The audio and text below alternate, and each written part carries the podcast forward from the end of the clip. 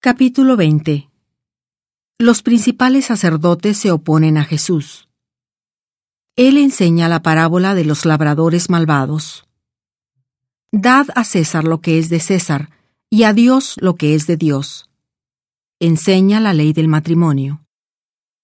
Y aconteció un día que, enseñando Jesús al pueblo en el templo, y predicando el Evangelio, Llegaron los principales sacerdotes y los escribas con los ancianos, y le hablaron, diciendo, Dinos, ¿con qué autoridad haces estas cosas?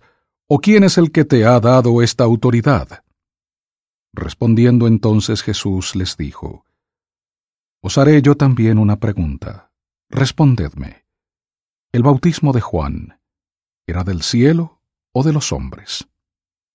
Y ellos discutían entre sí, diciendo, si decimos del cielo, dirá, ¿por qué pues no le creísteis?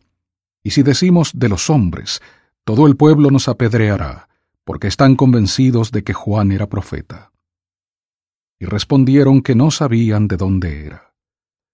Entonces Jesús les dijo, Tampoco yo os diré con qué autoridad hago estas cosas. Y comenzó a decir al pueblo esta parábola. Un hombre plantó una viña y la arrendó a labradores, y se ausentó por mucho tiempo. Y a su tiempo envió un siervo a los labradores para que le diesen del fruto de la viña. Pero los labradores le golpearon y le enviaron con las manos vacías. Y volvió a enviar otro siervo, pero ellos a éste también le golpearon y le afrentaron y le enviaron con las manos vacías. Y volvió a enviar un tercer siervo, pero ellos también a éste echaron fuera, herido. Entonces el señor de la viña dijo, ¿Qué haré? Enviaré a mi hijo amado, quizá cuando vean a éste le tendrán respeto. Pero los labradores al verle pensaron entre sí, diciendo, Este es el heredero, venid, matémosle, para que la heredad sea nuestra. Y le echaron fuera de la viña y le mataron. ¿Qué pues les hará el señor de la viña? Vendrá y destruirá a estos labradores y dará su viña a otros. Y cuando ellos lo oyeron dijeron, Dios nos libre. Mas él, mirándolos, dijo, ¿Qué pues es lo que está escrito? La piedra que desecharon los edificadores, ¿ésta ha llegado a ser cabeza del ángulo? Todo el que cayere sobre aquella piedra será quebrantado mas sobre el que la piedra cayere le desmenuzará. Y procuraban los principales sacerdotes y los escribas echarle mano en aquella hora, porque entendieron que contra ellos había dicho esta parábola, pero temían al pueblo.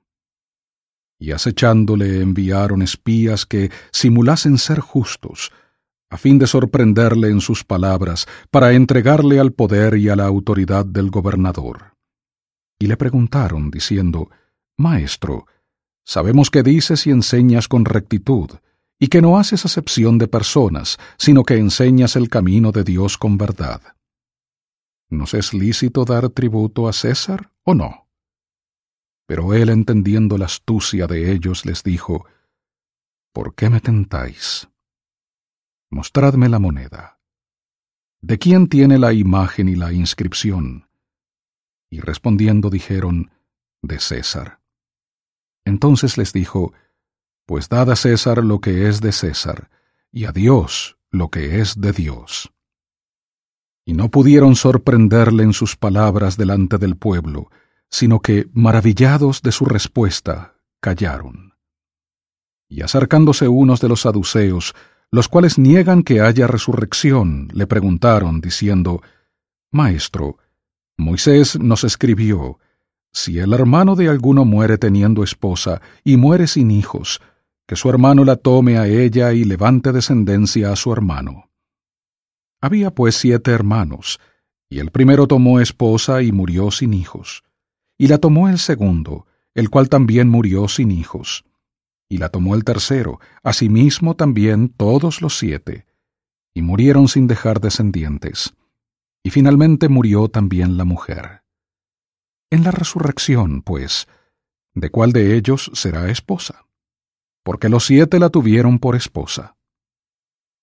Entonces Respondiendo Jesús les dijo, Los hijos de este mundo se casan y se dan en casamiento, pero los que fueren considerados dignos de alcanzar aquel mundo y de la resurrección de entre los muertos, no se casan ni se dan en casamiento, porque ya no pueden morir, pues son iguales a los ángeles y son hijos de Dios al ser hijos de la resurrección. Pero en cuanto a que los muertos han de resucitar, Aún Moisés lo enseñó en el pasaje de la zarza, cuando llama al Señor, Dios de Abraham, y Dios de Isaac, y Dios de Jacob. Porque Dios no es Dios de muertos, sino de vivos, pues para Él todos viven. Y respondiéndole algunos de los escribas dijeron, Maestro, bien has dicho. Y no osaron preguntarle nada más. Y él les dijo, ¿Cómo es que dicen que el Cristo es hijo de David?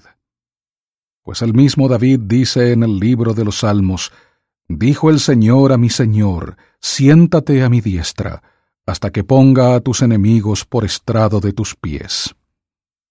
Así que David le llama Señor, ¿cómo pues es su hijo? Y oyéndole todo el pueblo, dijo a sus discípulos, Guardaos de los escribas que gustan de andar con ropas largas, y aman las salutaciones en las plazas, y las primeras sillas en las sinagogas, y los primeros asientos en las cenas, que devoran las casas de las viudas, y como pretexto hacen largas oraciones. Estos recibirán mayor condenación.